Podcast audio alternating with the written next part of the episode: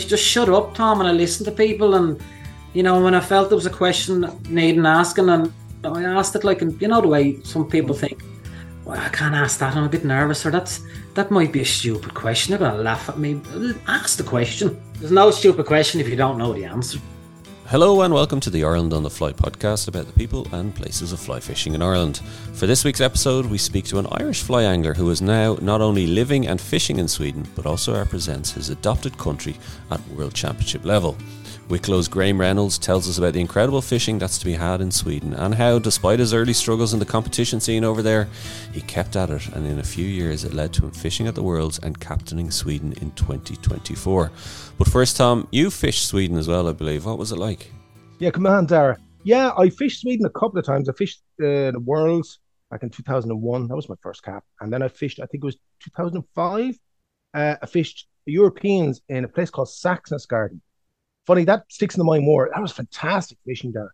It really was. Now, it was it was rivers and lakes in the event. And um, the lake was just close to the, the base in Saxnäs Gård. And we ended up having cracking fishing on it. And they, it was very interesting because there, there isn't a tradition of lock-style fishing in Sweden. So, you know, there's a lot of fishing from anchor boats and everything. And, of course, it was run over. The, the competition rules were from a drifting boat. And, uh, God, we... cracked it. I think in the four, in the four sessions, uh, we had two fours and two and one two of them, of a fit. You know, in fi- you know there was fifteen, there was fifteen teams in it. Um, yeah, it was really good. No, we did well. That was that was the one that um, uh, Tom Sweeney, Swanky from Macroom, was really unfortunate. He was winning, winning the whole individual event with just one session to go, and uh, he just got a bum draw on the last one. Um. But uh, no, it was, it was really good. The fishing was lovely. The place was gorgeous. Uh, really liked it. So much so that I know Tom used to bring a party back there, and a few of them, oh, was it Dennis as well, Dennis Cromwell? But, but a few um, few of them from uh, down that neck of the woods went back to Saxnäs Gård for a few years and had cracking fishing. Really, really lovely spot. It's well, I'd say it's, so, so it's again, it's I, I know of a few lads who go over salmon fishing and mm. they're saying that the fishing is incredible. Brilliant. Now, they said it's not a numbers game, you know, um, that, you know, you might be, you might get one or two for the week, mm. but if you get the one or two, you, you'll, you'll be doing well. Like, um, and it is, it's one of those kind of places, like, as you'll hear from Graham, like it's between grayling, yeah, trout, yeah, yeah, you know, uh, pike, he was saying, is massive scene over yeah. there. Um, but it's interesting, actually, you were saying, I didn't realize that, like, for all the lakes, and you're saying they don't really have a lock style no, tradition. They don't. No, they don't. And like, to be honest, they were really interested in chatting to us afterwards. Uh, you know, they were sort of coming up to us, looking at the flies and everything. And at the end of the competition, as you get in most competitions, very free, giving them the flies and everything. And um, yeah, they did work up there. They really did. I'm trying to think it was, I'm trying to think it was small bumbles, small black bumbles that were working and were, you know, the only non-traditional thing you'd say at the end, To, to weight the fly, we were putting a bead head on the end, which you could fish, flip smoosh, and then above we were fishing a team of three on an intermediate with uh, smaller black bumbles, just pulled through the waves. It's cr- cracking. Um, yeah, no, they, they they don't have a tradition. They don't have a tradition, but it was you know, it was interesting. Uh, even talking to Graham there, and it, you know how he's sort of the same. Of course, like it's great talking to Graham, but like his background is rivers, and of course, yeah. like I'm trying to find out more about the lakes there. But uh, yeah, you know, it's, uh, you know, the land of a thousand lakes, lakes all over the place. Very interesting there as well. Like some lakes will be designated commercial fisheries where they net them and, you know, they, they harvest them for fish. So much so that one of the evenings we were served Gravlax char on wooden boards. How was I that? You, oh, I believe it's beautiful. To die for. Absolute, to die for. It was absolutely beautiful. And then the lake we were on was designated as a sport fishery. So you weren't, there was no commercial fishery out.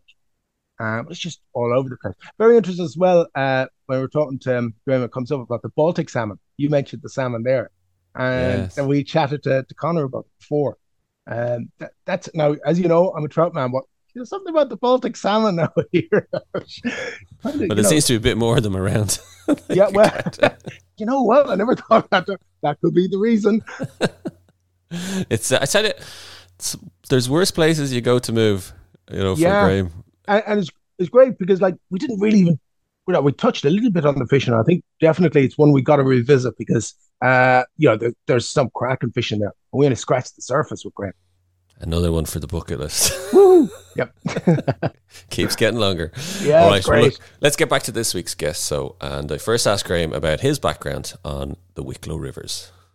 I didn't really start fly fishing until I was about fourteen, fifteen, but I was I was I was fishing relatively young in in other methods, uh, spinning and whatnot. Being from beside the coast, we, we had an abundance of options. And I mean, I grew up fishing the Vartry River and then um, the Vartry Angling Club down there in Ashtown Lane behind the rugby club. Maybe uh, you might be aware of it. But that's where I would have started in, in nineteen ninety-four. And my father got me in as a member. I was, would, would have been one of the founder junior members. I think I was only fourteen, fifteen there.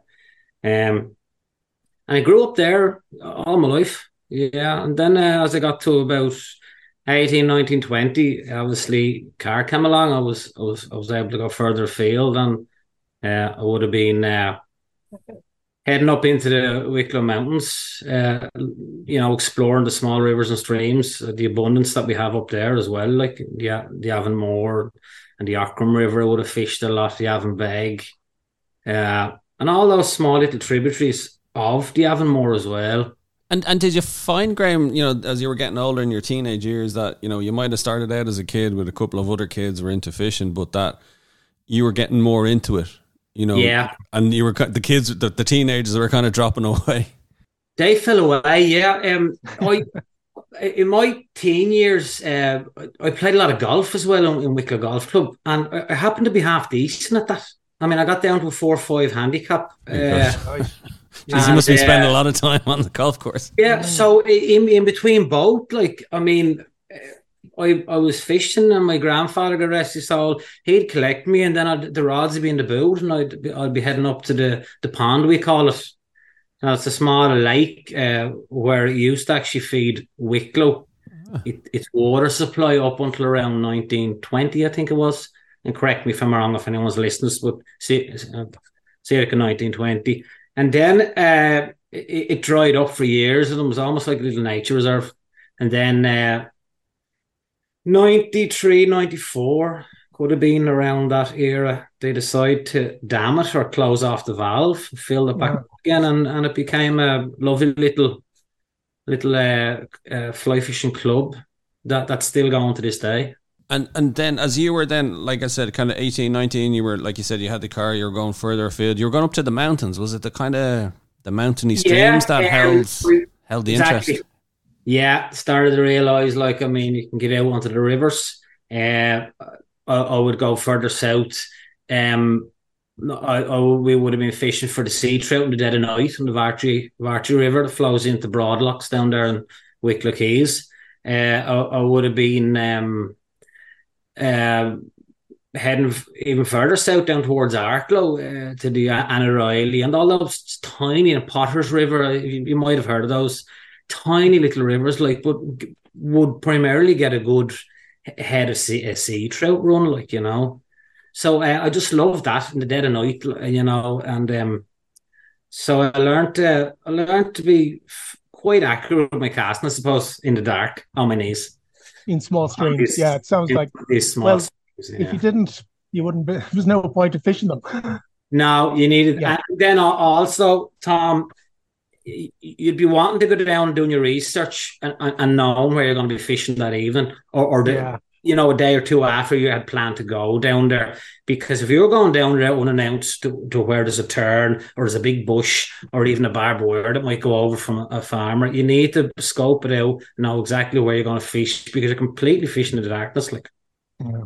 And, and and also, you don't want any moonlight behind you either for a most productive night of uh, East Coast sea trout fishing, you know. I remember reading Focus's book about yeah, sea trout fishing. I've never done any of it, but I, you know, I, I could probably yeah. quote the book off off by heart. It's a cracking book, Hugh Fawkes, yeah. Yeah, it's a great book. Um, My father uh, told me, you know, to, to read up on him and his patterns and his flies. And they were quite, you know, t- to today's standards, they would have been fairly basic, like.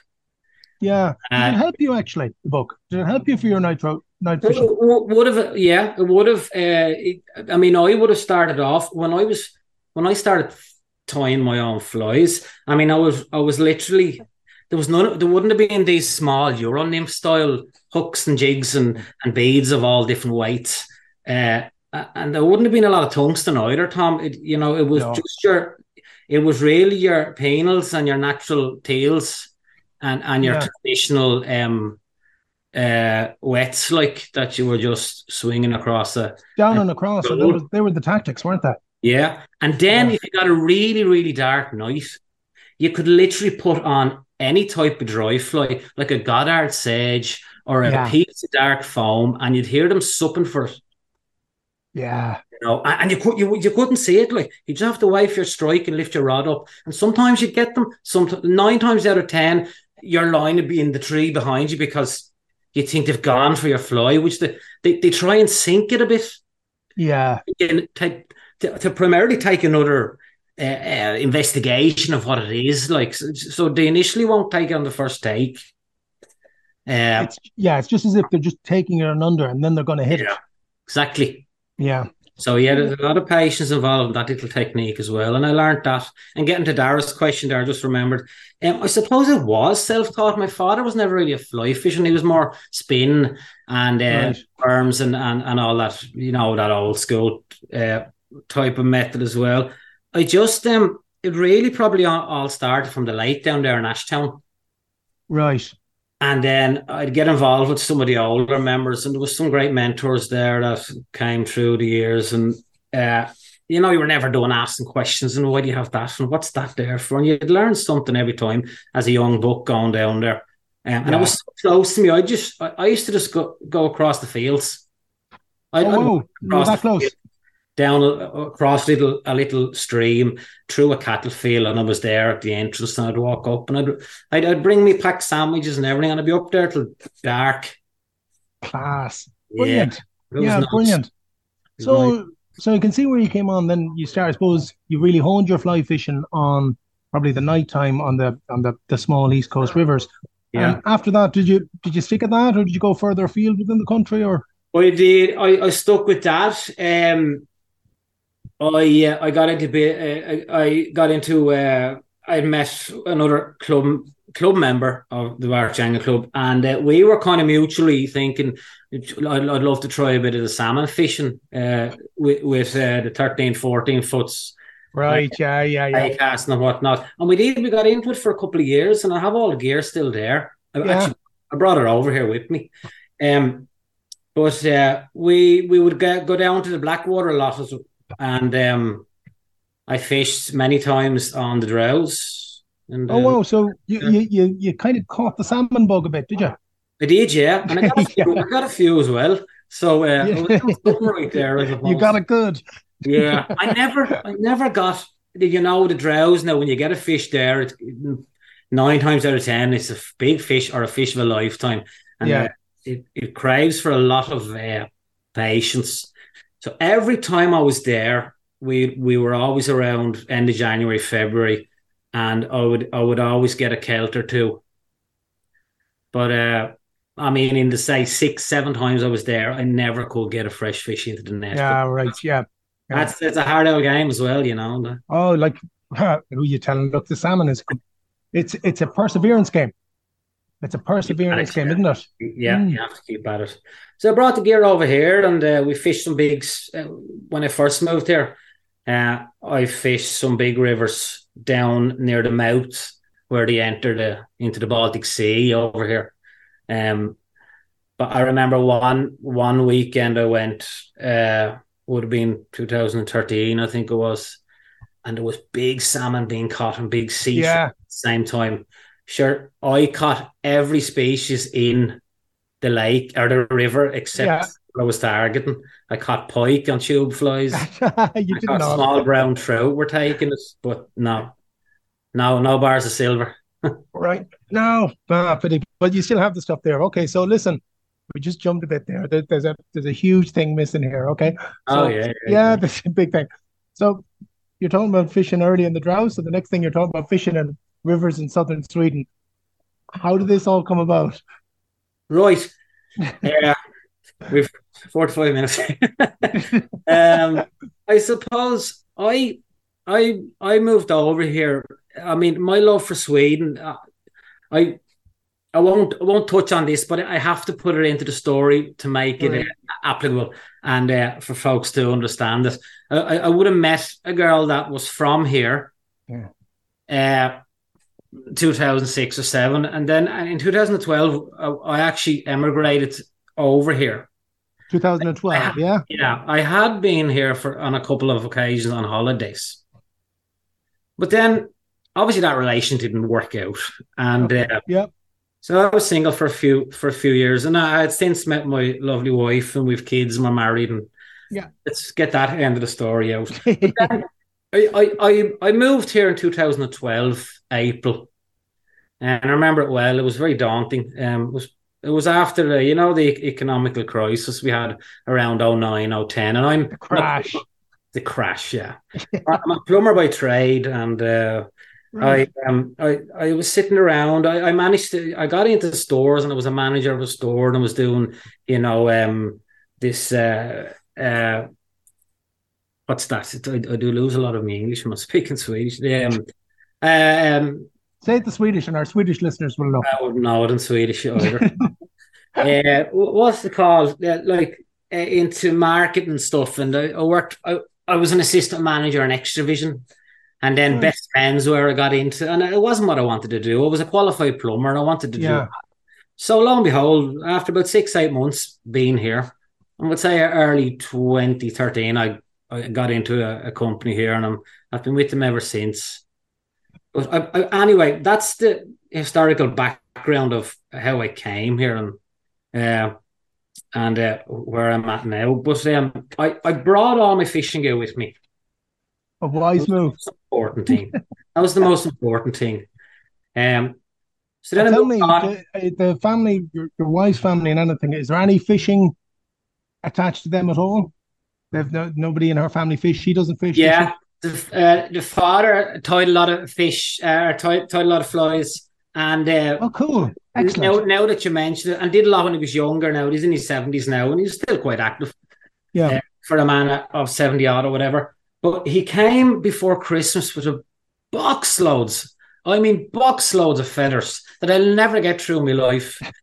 uh, hooks from Partridge and Redditch, uh, hooks, Camason hooks, you name it, Tom. If I, if you could come over here, I could have a little mini weekend show of, of just, you know, giving these things away. I, I, you might see them, but the, our listeners won't be able to see them. But yeah, boxes and boxes of feathers that I've never even heard of.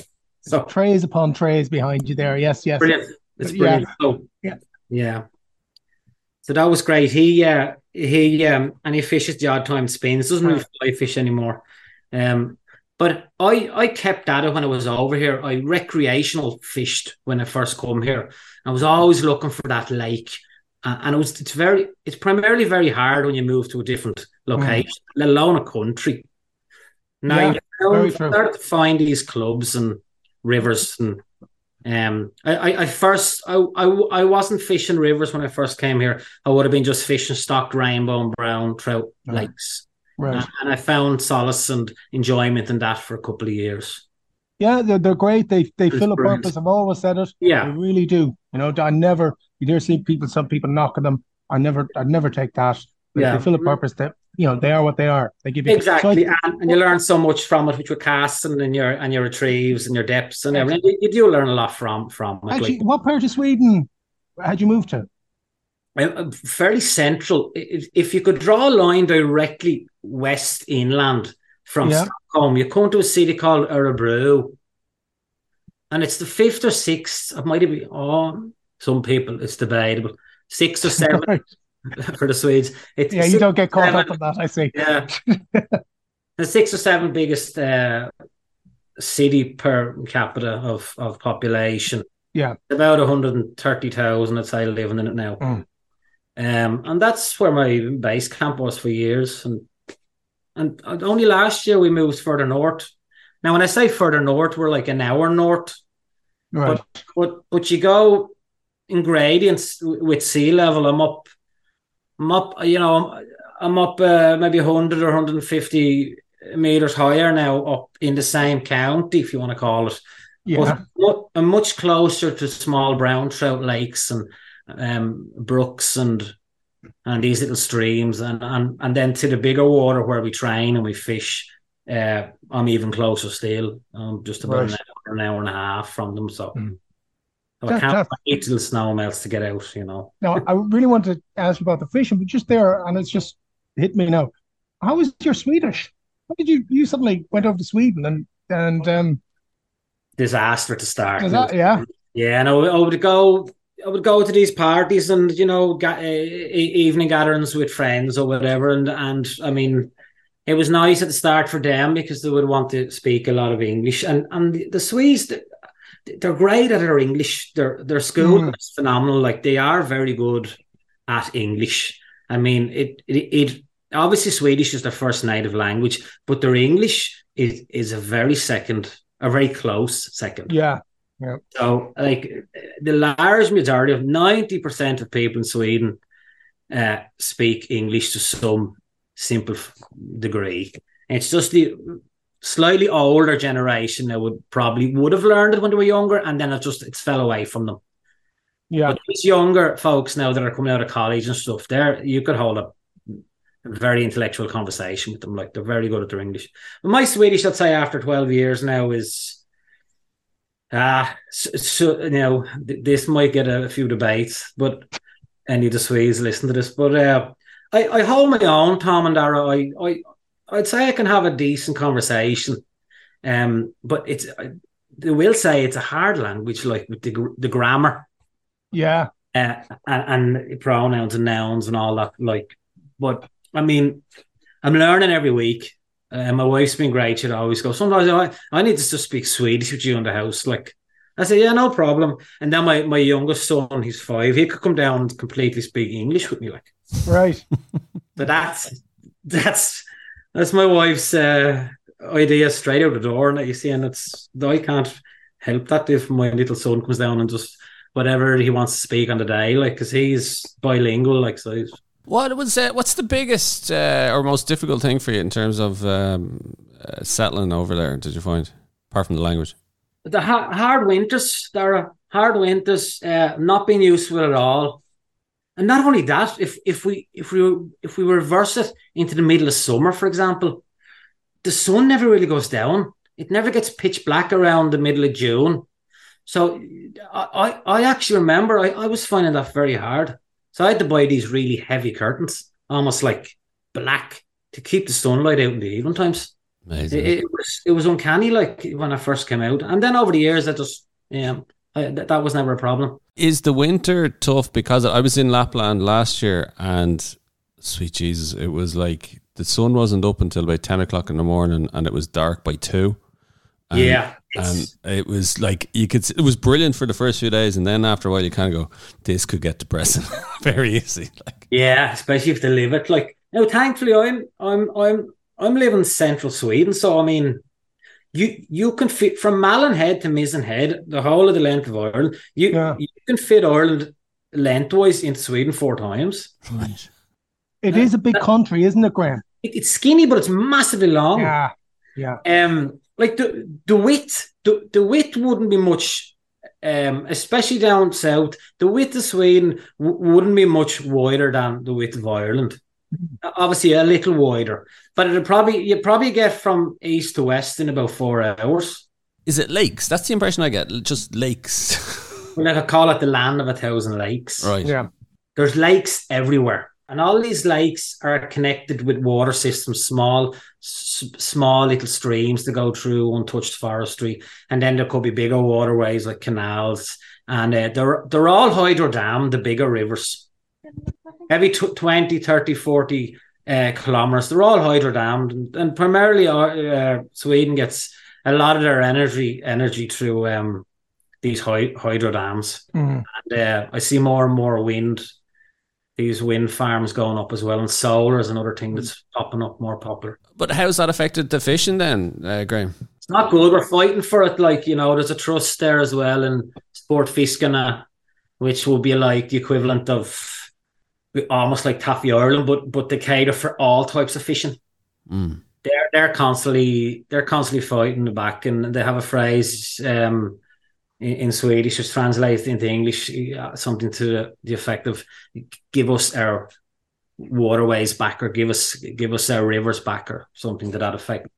Um, but we do hear here and there all over the country that they're, you know, for example, one one dam, they're planning to take it down. It's it's just not produced, and so then they get funding from the government, and, and it's demolished. Um, or they'll try and build these uh, fish ladders up by by them. But some of them are so big, it's just it, you can't. It, yeah, it's, it's it's impossible to to to construct a. Uh, A fish ladder for mm. migrating, uh, primarily migrating browns. Yeah, and sea trout that would want to go further up. Going back to it, because looking there, like initially you started there with the stock fisheries around you, and then when yeah. you moved that bit further up north, um, did that, that opened up more, let's say, wild brown trout fisheries. Did you branch out from there then? Yeah, well, I only moved up north last year. Now, I was right. still travelling, Tom, that lent up. Right. For about four or five years now, I've I've started it. I won't jump right. ahead of the story, but I, I, yeah. I'll answer that question yeah. first. Um, yeah, so, kind of, and that's really where the competition fishing started. But, you know, um, when I first uh, found that, I, you know, I could go up, take a weekend, or even if I was that desperate, I'd leave very early Saturday morning. And and, then, and when you went up to these places initially, what was the fishing like? Tell us. Phenomenal.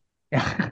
it, phenomenal. Massive rivers, like like the width of the Shannon at its mouth. Mm, yeah. Huge flowing rivers, uh, packed with grayling and s- small brown trout, up around like a two-hour drive from where I am north. And that's where basically the grayling line starts. There's not really yeah. many grayling down south here. It's very strange. All right. Like yeah. nothing. But th- but then there's a few rivers in Denmark that have grayling. Yeah. From the draw line, Stockholm, as I said, through Örebro, over to Norway, directly south, there's no grayling in this country. They've, they've died off. It's it's just... It must be the, it could be the water uh, clarity or conditions in the water. Uh, it could be more acidic, more chalk uh, or whatever, you know. But but it's like over hundreds and thousands of years that they're declining further further north. Mm. But uh, yeah, so the, the fishing's great up there, and it's it's where we train. Like, and we we always love to try to get up there, you know. With so much water there, like, is it? It's not busy. I get that sense. Is it like in terms of the rivers or the lakes? Is it like there's so much with, choice? With all of anglers and stuff. Yeah, mm, yeah. Um, you'd always meet. I mean, I if I wanted to go on a, a to a, a weekend where I know I'm not going to meet someone, I'd know where to go. Yeah. But if yeah. if I want to go to a place where it's easily accessible for me, I know I'm going to pick up a fish here or there. Um, I'm going to go to a certain place where where you might get camper vans and stuff there. But, uh, you know, to have these uh, amenities by, by all the rivers is great over here, because they, they cater for tourism, and a lot of the Germans and Danish love to come up from the south. So by these rivers, where it might be overlooked by them, it, it's it's brilliant uh, fishable water for us. But those people that park there or camp there, they mightn't have any interest to fish that little area. Right. You know, so we just hop in there and, and fish and down along down along the, the pass, like, and, mm. and you might just, you know, see them having a barbecue, or their dogs might be in the water or whatever. We just move far, further down. Now, I just ask you there then, Graham, when you went up to these places, like, naturally, you, I'd say you've probably been drawn to rivers on account of what you grew up with. Um, yeah. What about the lakes? And I'm, of course, I'm asking you this because I'm a lake man, and I, yeah. have fish, I have fish there, and I know there are some great lakes there, but, like, have you bothered with the lakes much? Um, natural lakes now, if that's what you mean. Uh, yeah. Um, I, I haven't actually, to be totally honest with you, Tom. I, I, I, I nearly did like a one hundred eighty reversal on it. Like, yeah. When I came over here and I started finding all these rivers, uh, I started to find myself immersed in all these small little rivers, and and the lake, the lake scene didn't fall away. Of course, it didn't. But I, I will say probably in the last two years, I've neglected it. And, and I've realised that. I've realised that last year when I went to Slovakia. Right. Yeah, uh, yeah. But in saying that, I do scope out lakes, and I had a few contacts and they've told me some nice areas around here that do have natural brown trout. And if I go a little further, they might even have uh, the uh, um, invasive species of uh, brook trout. Right. Brook trout are invasive. Yeah. Wow. And have they? And there's no law on it. There's no law. You can catch as many as you want. You can take up yeah. as many as you want. There's no catch and release in it. They just don't want them in their waterways. The, and also, the, like, pike fishing is great in Sweden, isn't it? That's it's that's a big scene. Yeah. Pike fishing, yeah. perch fishing, zander fishing. That is probably bigger than fly fishing. Really? Primarily, yeah, especially down south. Like, yeah. you, you Like my two neighbours, they, they they go out and fish for, for the big lake behind me there. They they would fish for for the uh, the roach with the kids, you know, on the on the little uh, floats and stuff and maggots and whatnot. And then you have the big boys who are going out twenty, thirty centimetre jig lures and, uh, for for the big uh, double figure pike, and then and big perch as well. Like, that's massive over here.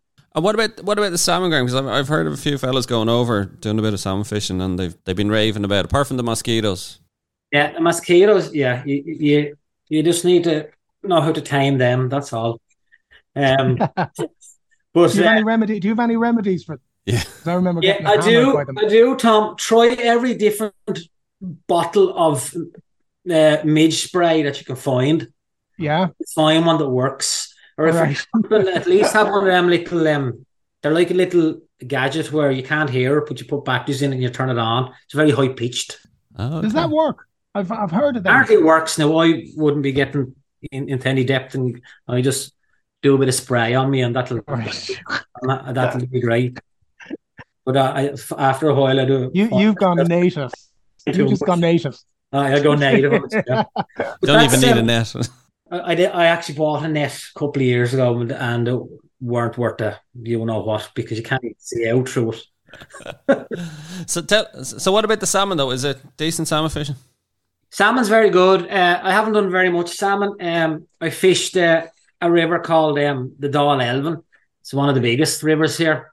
Way upstream is where we target the brown trout and grayling, but down near um, the coast above Stockholm. That that's where it enters the, the Baltic Sea, and uh, that's one river. And then you have a lot of great rivers all up along the east coast as you go further up, almost right up to the Finland border, and uh, you're getting huge, huge fish. But yeah. they're, they're, they wouldn't be Atlantic salmon now as, as what we would catch back home. So and, and it can be huge now. Tom and Lara, they, they can grow to like eighteen, twenty kilos, like like thirty, forty pounds, and they're huge. And they go out and they feed on the big shrimps and, and crayfish and all out, out out deep in the Baltic Sea out there. And then they then they come in around um they almost come in on like on clockwork. They they they come in around uh, you know, the first or second week in June for about a month.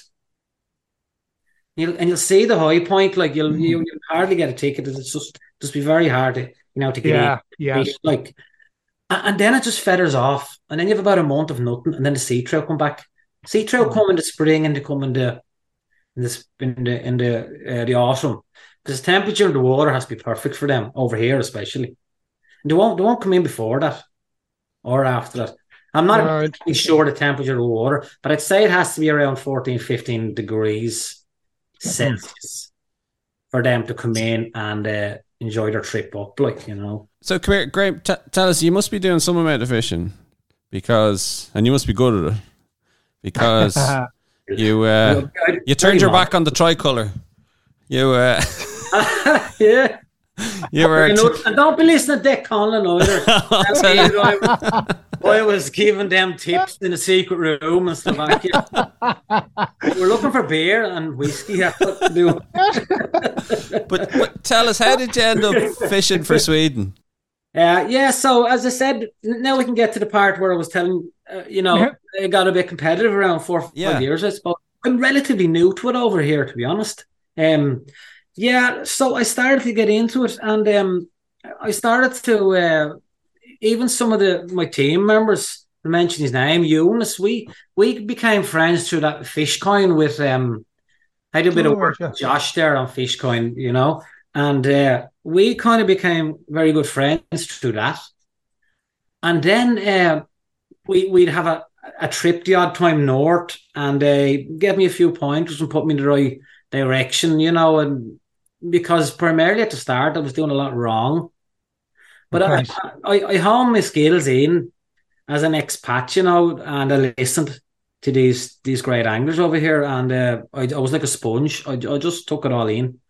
Um, and uh, with, with what I had learned back in Ireland, I put it all together. And uh, twenty twenty-one, I would have entered my first official uh, qualifier. Wow. And uh, I'll be totally honest with you guys, I came really last in it. And I'm like, what am I doing wrong? I'm doing mm-hmm. nothing. I'm doing the same as what the, these, these guys were doing. And like, it was very, very disheartening, very frustrating. Uh, I was nearly going, oh, this can't be for me. I mean, pff. So I stuck at it. Uh, that winter, I remember, com- coming out of winter twenty twenty-one, twenty twenty-two, and I was starting to get into uh, this this uh, urine infant technique and dry dropper technique and all those things that align to that. And I was tying flies like to beat the band, you know? And uh, it, it was coming around to... Uh, comp season, and um, the snow had melted quite early that year, I remember. So I was able to get up a bit north and uh, start training. And I noticed it was starting to get a lot more grailing from, uh, you know, the small tips that I took on board and, and things that I learned throughout that, that harsh winter. And uh, the first competition then came uh, twenty twenty-two, uh, middle of June, was up on a stretch of water on the great Vestadal Elven, it's called. And it's such a big river. They give them massive beats. Uh, we, we fished there the weekend. I can go into detail if he's wrong about that. But I ended up getting um, bronze. Oh. I got the bronze out of that. I couldn't believe it. I said, well, maybe, look, I'll give this another chance, you know. And so... Um, I got the bronze, and then it came around to. Um, ah, sorry, my apologies. I tell a lie. I got silver. I got. Jeez, I got silver. I, sorry, my apologies. You're doing yourself out of a place. Though. I know, it's terrible, isn't it? I got, I got, I got silver, and then a month later, in the middle of July, we were to go way up north, fourteen hours drive, way up north, way up uh, to uh, the wilderness. Now, when I say wilderness, I'm saying there's free roam and reindeer and everything. You have to be careful that, that you don't, and like they're everywhere, like, and bears. Uh, and uh, I remember that river, lovely river, river was very low. I was like, this is great. This fits me perfectly. Love low river, low, down, little pockety water. And, and I was feeling it, you know, going up. And, and I remember the day before we'd fished the river, kind of adjacent to that, maybe fifteen kilometers in, in you know, and, and I did very well. I was very happy with, with the training day and fished that weekend, and uh, ended up, I got a bronze, and that was the Swedish Masters. So I got the bronze in that, and then, long story short, a month later we had the, the third and final competition, and uh, that was a competition that I had actually organised. Um, it was a Swedish Nationals qualifier for the team, okay. uh, and we had a great battle. Uh, me and my friend Jonas Olsen is his name. So a lot of you will know him. He's actually the proprietor and uh, I wouldn't say owner because it's Facebook, but he's the inventor of the Euronymph page. Okay, right, yeah, yeah. forty-five, fifty thousand members on it. It was a great community. Uh. So we had a great battle that weekend, and he picked me at the post, and he got the gold. No, I got silver. Brilliant. So that, that actually, when we added up all the score, it's Swedish Cup, it's called. So you you take your two best tournaments out of out of the three, you, you're obliged to fish two. If you don't fish two, you're not eligible to be yeah. qualified to go further, uh, to be picked for the team. So you can fish a three, or you can fish two, but only two will will will matter. Like, but I fished a three, and I counted up my two scores, and I ended up coming second that year in the Swedish Cup, which which uh, cemented my place uh, on the team for okay. last year to go to Slovakia. How are you on the Swedish national anthem? Um, how's your? Yeah. Uh... I'm not singing that, Darry. Don't even ask me to sing that. But yeah, I do. I'm pretty good at it. I I, I can. They they know I'm definitely not from Sweden. If I so you know well. The words? Oh, a little bit, yeah. Yeah, good man, good man. You can start it off with gusto anyway, and then everybody just move on to the next person. Yeah. No, exactly. But uh, yeah, so that so that in a nutshell, folks, was um, how how I got into it, and I got into it very quickly and in the deep end, and and, and here I am now. Um, I suppose I didn't have the best season this year. Uh, when I say this year, I meant twenty twenty-three. The rivers were all in flood. Uh, I suppose, I don't know, I, I had a good season, but but now when I'm thinking back how Sean was talking in one of the previous episodes, um, it's more personal goal. It's, it's you know, that, yeah. that's what you're giving to yourself and you're drawn towards that. Yeah. Uh, The three competitions, the two qualifiers and the Swedish Masters, um, they were tough because th- the water we just had, like back home in Ireland, it was just constant rain for the whole summer this year, twenty twenty-three. Yeah, was it? Yeah. I, I couldn't, we just couldn't get out and train. Like, then when the comps came around, a lot of us, we were just, my personal, personally, I was very unprepared. So uh, I came fourth in the first qualifier. And then, uh, but the highlight of last year was um, I got the silver last year in the Swedish Masters. It was, it was absolutely, that's fantastic to do though, considering, like, as you say, the first one that you fished twenty-one, like you were last. So you, you obviously picked up on some of the tips, right? Yeah. And, you know, apply them. So, like, I mean, fair play to exactly. you. That's, that's and, some turnaround. Yeah, I, I just shut up, Tom, and I listened to people. And, you know, when I felt there was a question needing asking, and I asked it, like, and you know the way some people think, well, I can't ask that, I'm a bit nervous, or that's that might be a stupid question, they're going to laugh at me. Ask the question. What is it? There's no stupid questions, only stupid answers? Yeah. Yeah. Exactly. You know. Or there's, there's no stupid question if you don't know the answer.